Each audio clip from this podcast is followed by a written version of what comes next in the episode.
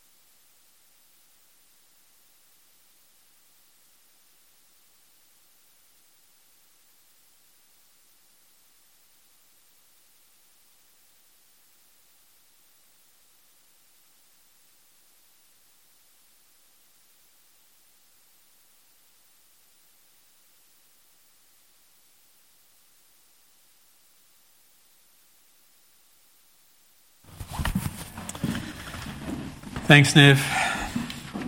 Heavenly Father, we just thank you for your word, how it instructs us. It corrects us, it trains us in the ways of righteousness that we may be pleasing in your sight. Help us to understand um, something from this text today that we may take away from here and indeed uh, live lives pleasing to you in Jesus' name. Amen. Well, we see it happen all through the accounts of Acts uh, in the different speeches and sermons. The Acts of the Apostles, it's called. It's actually the Acts of the Holy Spirit working in people and changing people. And let me just uh, quickly review those uh, other couple of sermons that we've looked at. Acts chapter 7, the sermon or the speech of Stephen before the uh, ruling council, the Jews and they uh, accused him of blasphemy. And so, Stephen, in a fairly long discourse, as recorded by Luke there in Acts chapter 7, uh, gives a selected summary of Israel's history. And uh, his charge, actually thrown back at them, he says, Well, you're the ones who are refusing God. Your hearts are hard. And you need, you've been rejecting God's direction, which Moses pointed out and David pointed out, of the fact that the Messiah has come and his name is Jesus and he reigns, he lives uh, seated in heaven. Now, that uh, recording by Luke was about 1400 words. It's quite a long, uh, sort of, whole chapter. And then in Acts 26, Paul, before um, King Agrippa and his uh, accomplice Bernice, and also before Festus, the ruling Roman governor, and a number of others, Jews and Gentiles, uh, was called to give an account of why he'd caused a stir. And the charges, again, uh, similar to Stephen's, was that he'd defiled the temple. And of course, through uh, the politics, the Roman politics, and also behind it, God uh, as God's will was, he remained in jail. But Paul, in his defense, gives his own story of how he come to the faith. In fact, he'd been persecuting the Christians, and that had completely turned around. And he then levelled uh, the charge, as it were, against um, those who were listening, against Agrippa and Festus and Bernice. Uh, they were rejecting the facts and the message from the prophets about forgiveness of sins and living a righteous life before God. And the question there in Acts 26 was Do you think it's so incredible that God could raise someone from the dead? Uh, and here am I. I've witnessed and, in fact, met the risen Jesus Christ. Now, that uh, speech was about half of Stephen's speech, about 700 uh, direct words of speech recorded for us. And now, here in Acts 17 is another speech. It's not that Paul was uh, in chains or uh, there was a charge level against him, but his heart was so provoked by the idolatry in Athens, uh, and the people wanted to hear more that they took him to the Areopagus. Now, the Areopagus was actually a court uh, going in past centuries. In fact, that was a place where they condemned Socrates. Uh, Paul was not formally on trial, but informally asked to give an account for what he was saying. And this account is, again, half of what Paul's account was in Acts 26, about 280 words of direct speech that Luke records for us. Now, I asked the question they're all different audiences, they're all different ways of uh, bringing out um, the fact. But what is the same in all of these three accounts? In fact, the same in all the uh, sharing uh, of faith. Well, it's telling of the resurrection of Jesus. It's actually applying the gospel to hearers' lives. And in in this account, I want to give it three heads just to give you uh, sort of an understanding of where I'm going. Uh, we need to understand two important things and they go together about men, about the hearers in Paul's day as much as the hearers today. We need to, secondly, understand a couple of very important truths about God. Now, there are many things we can learn about God, but these two things also hang together and must be held together. And finally, we need to seek two key responses uh, to the gospel that is proclaimed. These are the gospel imperatives, and these things importantly go together. Firstly, two main things about men, about ourselves, and Paul really is confronting the culture and the personal and religious idols in Athens. And this really applies to us today, for we all, dare I say it, have idols. We all are religious. Now, I don't think that's, well, I do think that's a fact that not many people recognise. I was talking to the girlfriend of one of my sons who has been raised a Catholic and is teaching in a Catholic school and uh, well versed in some of the teachings of the Bible. And yet she proclaimed to me very clearly that she was not at all religious. And yet I'd maintain, as would Paul, I think, that she is religious. For we define, we've got to define religious as basically worshipping, worshipping someone or something. Now, some people are very religious and they'll tell you that. Other people will say, I'm not religious, like she did, but as this passage points out, they are. And still others, they don't really know. they, may, they may say, well, when asked and, and pushed, they say, no, I'm not really religious. But in fact, they are practicing some sort of worship. They are worshipping something in their hearts, in their lives. And it's very telling by their actions and even by their words.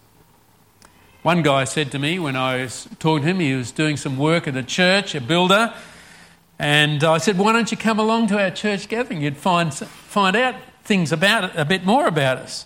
He said, No, not for me. He said, My church is the Bunnings Warehouse.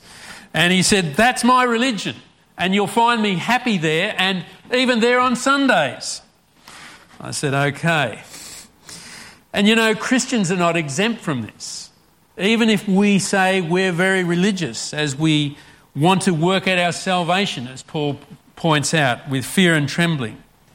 But if we drill down in our lives, if we have a look at ourselves, our thoughts and our actions, we can say something, but our actions can be very different.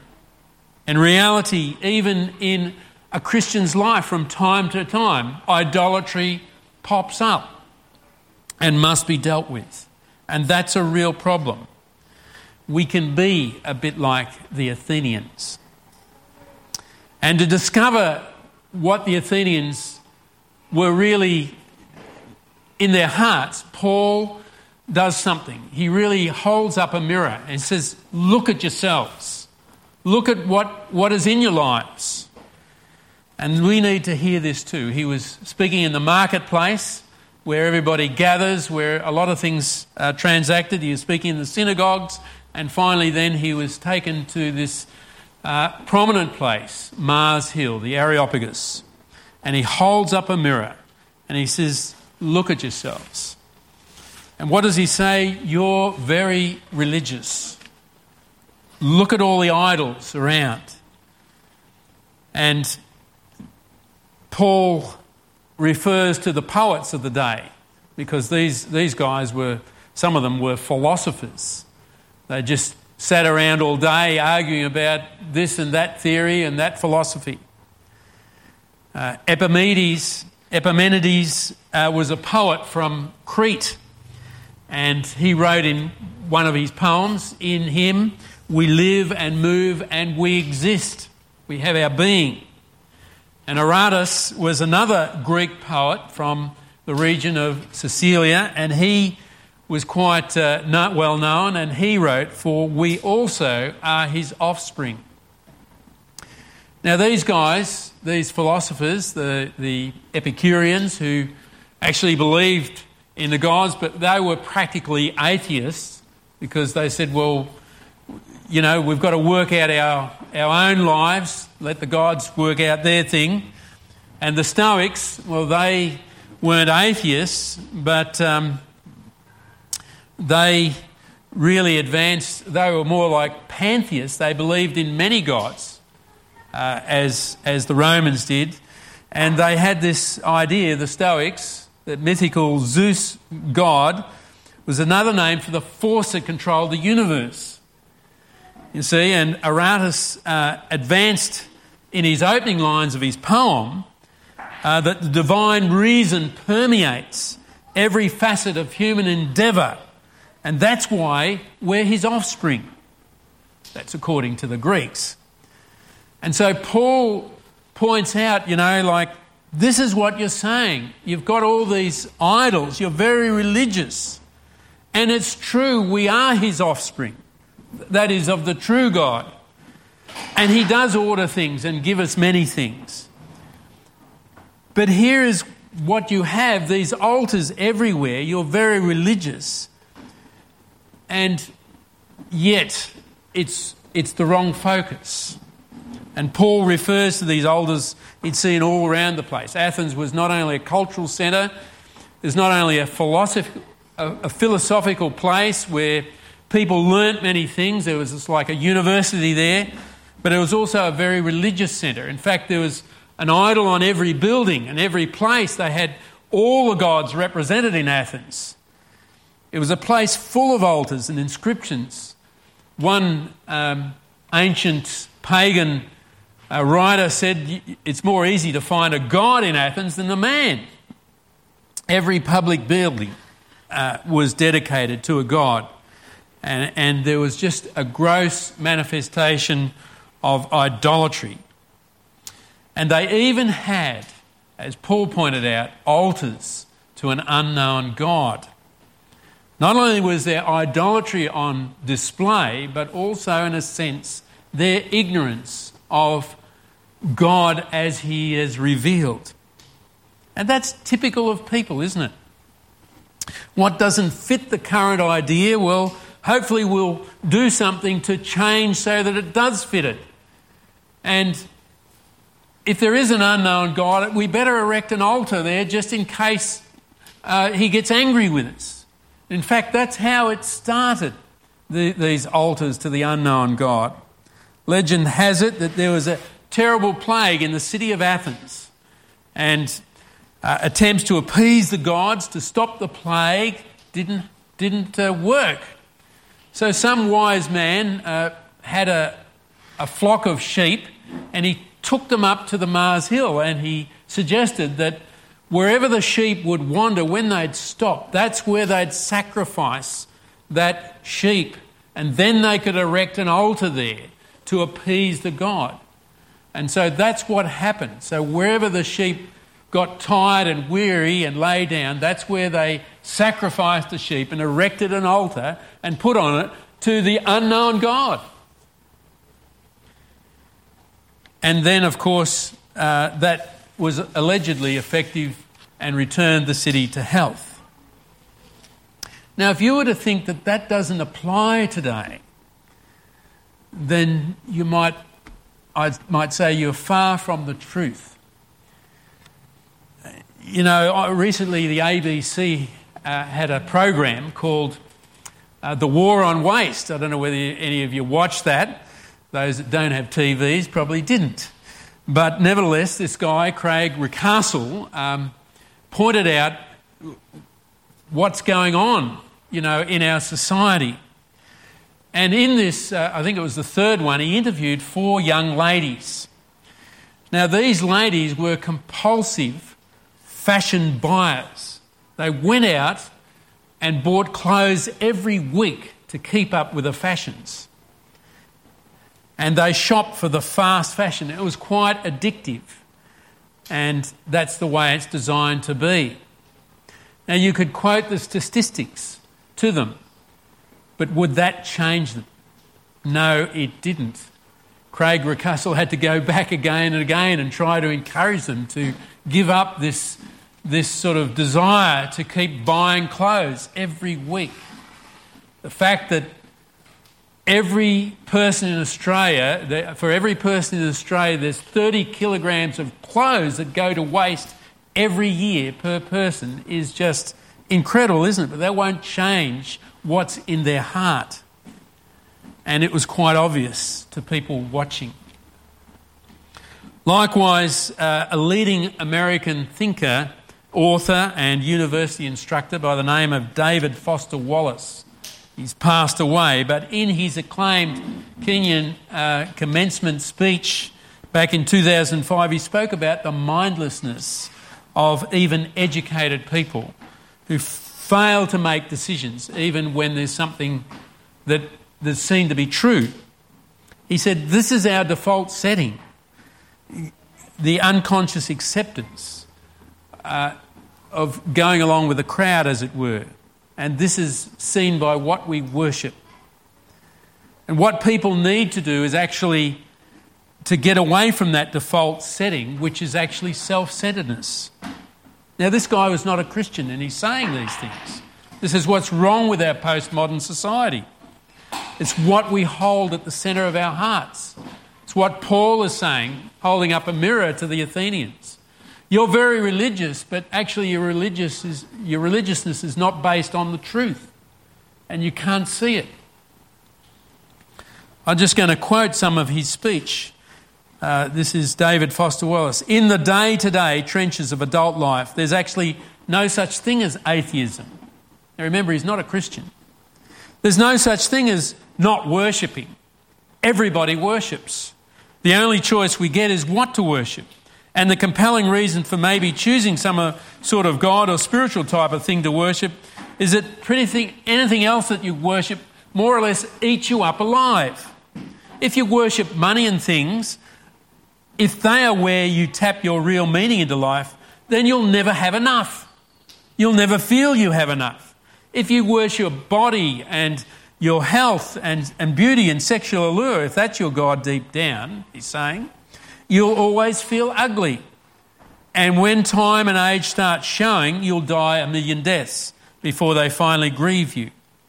On one level, we all know this stuff already.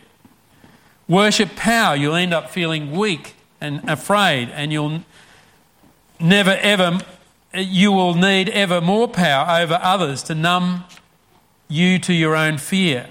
Worship your intellect to be seen to be smart, and you'll end up feeling stupid, a fraud, and always on the verge of being found out.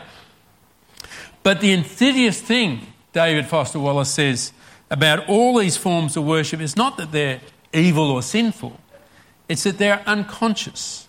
They are default settings.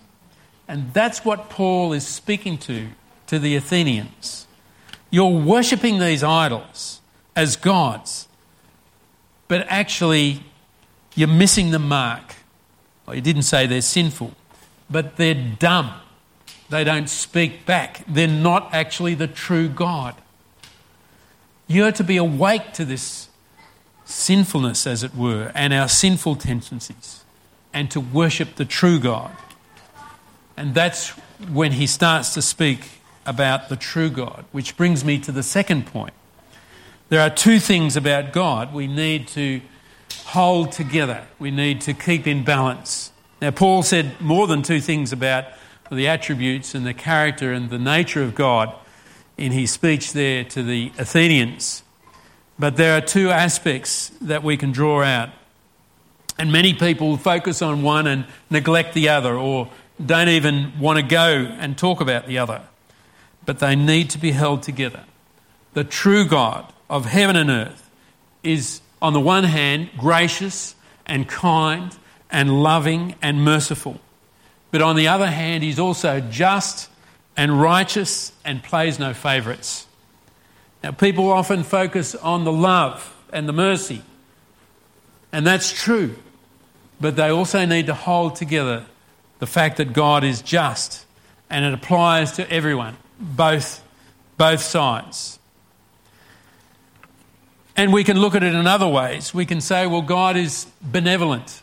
He pours out his blessings. He pours down the rain. He pours out the sunshine day after day, season after season, year after year. He's kind like that and generous, giving life and sustaining life night and day. He, the, the goes on, giving us what we need so that we can enjoy life, comfort and peace and happiness, our food and our clothing and provision.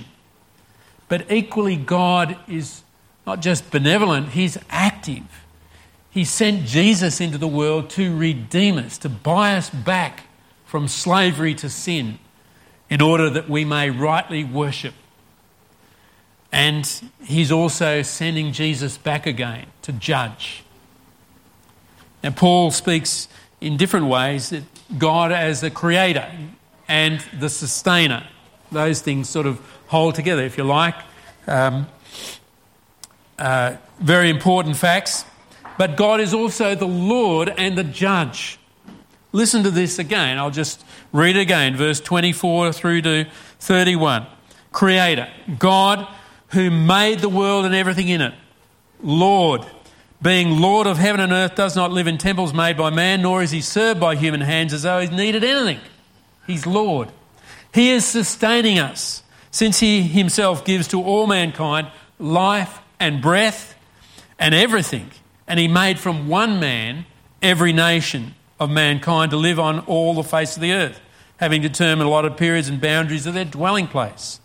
That they should seek God and perhaps feel their way towards Him and find Him, yet He's actually not far from each one of us. As the poet said, For in Him we live and move and have our being. Even some of your own poets said, We are indeed His offspring. Being God's offspring, we ought not to think that He's like the divine being is like gold or silver or stone, an image formed by art and the imagination of man. No, this is what where it comes in as he is judged. The times of ignorance God overlooked, but now he commands all people everywhere to repent because he's fixed a day on which he will judge the world in righteousness by a man who is appointed, and this he's given assurance of all because he raised him from the dead.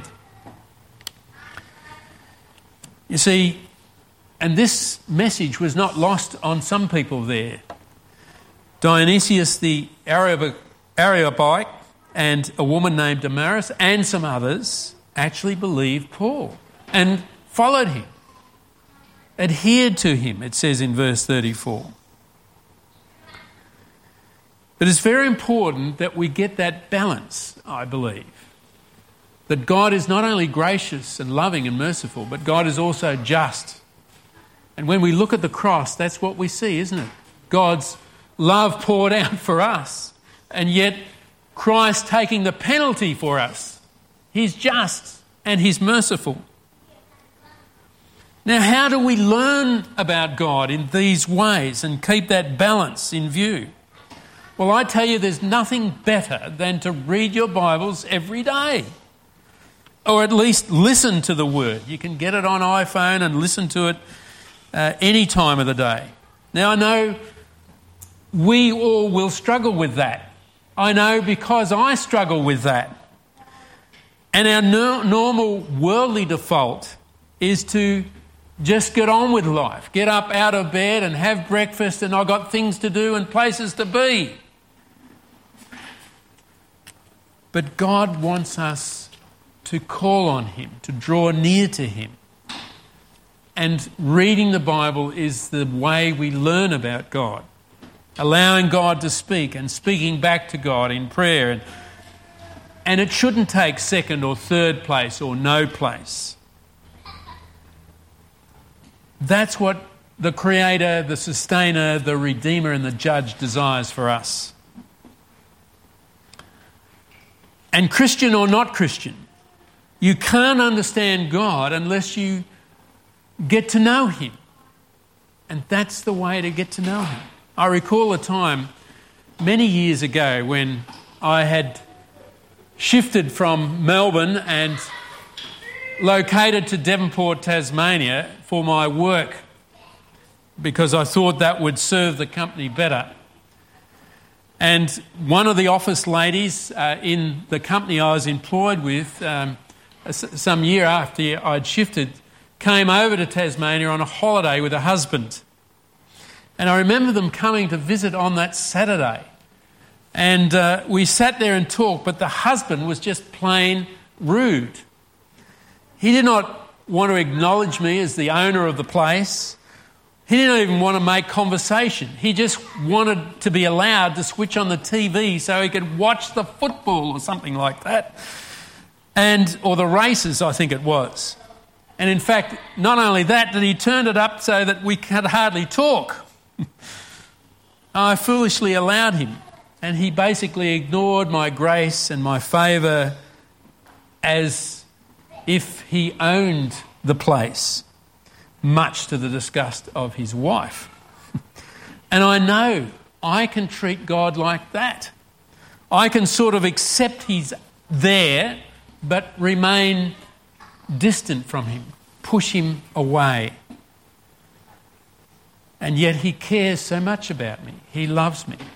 And He's shown and demonstrated that for me. So, this is what I say in those times Lord, help me to look forward to hearing from you today, to delight in your word. And then I follow a plan. I've got a three year or a one year plan that reads right through the Bible. And even if I miss a day or two, I will catch up. I can read sometimes or I can listen, as I said to all the lessons that God would teach me from His Word, to see His grace and His mercy and His love and His righteousness and His justice. And that's what modifies my thinking. That's what helps me to serve Him and to love Him, and therefore to love others as He loves us. Now, as I understand God more and more, this brings me to the last and final point that we are to grasp the gospel imperatives for ourselves in our lives. We need to work them out in our lives. And that, that t- sometimes is a bit of a struggle for each one of us. Because there is an assurance that, yes, the judgment will come because Jesus was raised from the dead. And therefore, we need, as Paul says, to repent and believe. These two things need to be held together. They cannot be separated. And all the promises are there. Come to me, all who are heavy laden, and I will give you rest. I will give you the living water. I will give you the bread of life. I am the vine, and if you abide in me, then you'll have much fruit, abundant fruit. For apart from me, you can do nothing. Jesus is not only the judge who judges in righteousness, but he is also the Redeemer who gives us mercy. As we sung before, he is the Lion of Judah and the Lamb of God. And so, this is the call of Paul to the Athenians. This is the call to us today. The call of Jesus. Repent and believe. The call of the apostles. It's the same. Repent and believe. Two things must be together. Death comes to all men, but it didn't come to Jesus because God raised him from the dead. And therefore, there's the proof that God won't overlook the ignorance anymore, and God can also deal with our sinfulness by the substitution of your sin and the giving of his righteousness. Now, some scoffed and some mocked and others wanted to hear more, and still others actually believed. This is, this is like the four soils, the four responses.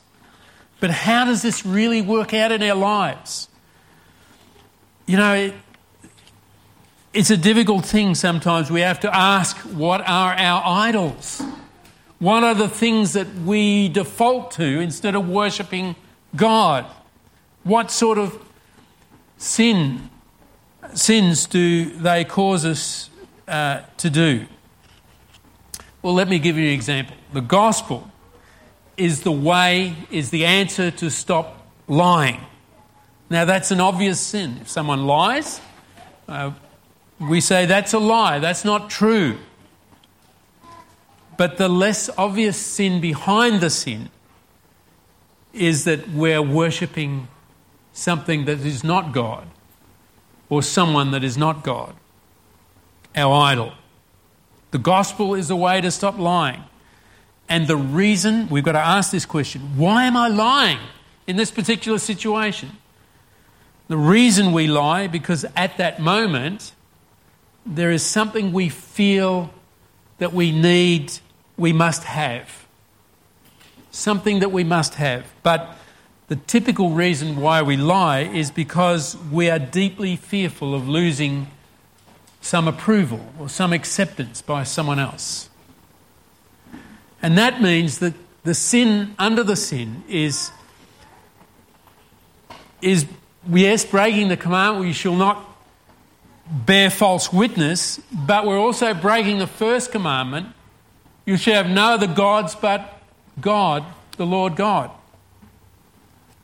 And so, if we're looking more to human approval than to Jesus as our source of worth and meaning and happiness, we're prone to have that idol in our heart.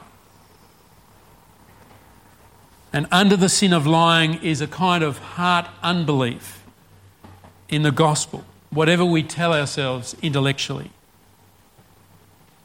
And anything you add to Jesus is really a functional salvation, a pseudo saviour.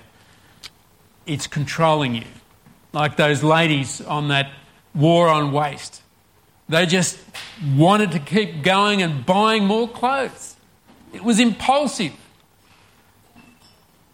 And the only way to change a habit like that is to repent of that, is to say, I'm going to turn away from that and put your love in the Lord Jesus Christ. Recognize His grace towards you and accept Him as your master, not those other things. And so here it is, all in summary. Understand our condition. As God's offspring, we want to serve the Lord, we want to serve the true God. And we must recognize that in that in our default setting, we will want to serve ourselves. We will want to serve our pleasure or our control or our power or, or approval as the gods within our heart. But as we continue to focus on God, as we learn from Him through the scriptures, through the encouragement He gives us, we learn that He's both gracious and just and that's found in the gospel and Jesus as we can continue to repent and believe in Him, that we may receive grace upon grace, mercy, and, and abundant grace. Let's pray. Lord, we thank you for Paul's uh, speech before the Athenians and how it speaks to us, and how often we're so prone to wander away, as the hymn writer said. But we pray that you continue to bring us back and remind us of the great love you have for us. And what you have in store for us is much more than we can imagine or, or even understand. And so, Lord, help us to strive to draw near to you, to follow you wholeheartedly. And this we pray in Jesus' name. Amen. Now, is there another one more song? Yep.